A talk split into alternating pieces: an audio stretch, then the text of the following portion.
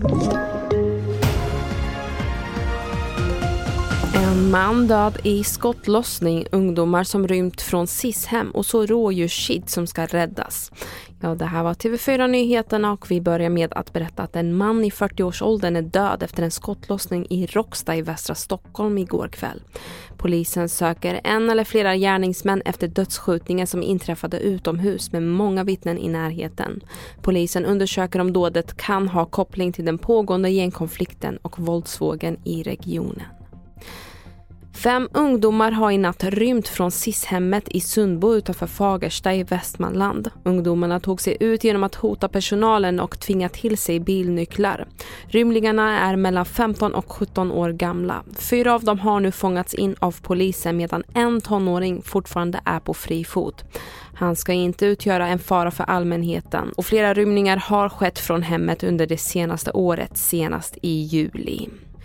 Totalt 11 personer befann sig ombord på åkattraktionen Jetline på Gröna Lund när tåget delvis spårade ur i somras. En kvinna i 35-årsåldern dog och nio personer skadades. Paret Karin och Mikael Elmegard satt i vagnen som spårade ur. Mikael landade på balken, men Karin föll sju meter vid den dramatiska dödsolyckan. Vi hör Mikael. Jag lyckas hålla mig kvar och drar mig upp helt enkelt så jag kan sätta mig på den där stålbalken. Och eh, då har ju tåget stannat helt. Jag tittar ner och ser att du ligger på backen. Då. Du har landat på en gräsplätt i alla fall, som tur är. Men du blodar ansiktet och jag ser att du jämrar. Ja, och en längre intervju med paret kan du se på tv4play.se.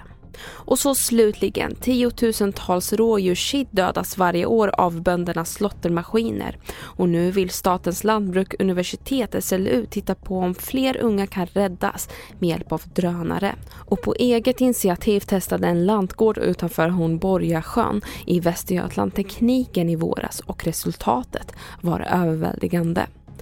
Vi hör Anders Bergqvist, lantbrukare. Det här kommer att effektivisera det vi gör och rädda väldigt många mer kid än vad vi lyckats med tidigare. Varför är det viktigt? Ja, det finns flera aspekter men det viktigaste tycker jag är djur, djurskyddet och alltså den moraliska aspekten att man, man slår inte ihjäl eh, små djur när de håller på och är nyfödda. Och reporter där var Maria J Holmgren. Fler nyheter hittar du på tv4.se och jag heter Merjem Jamil.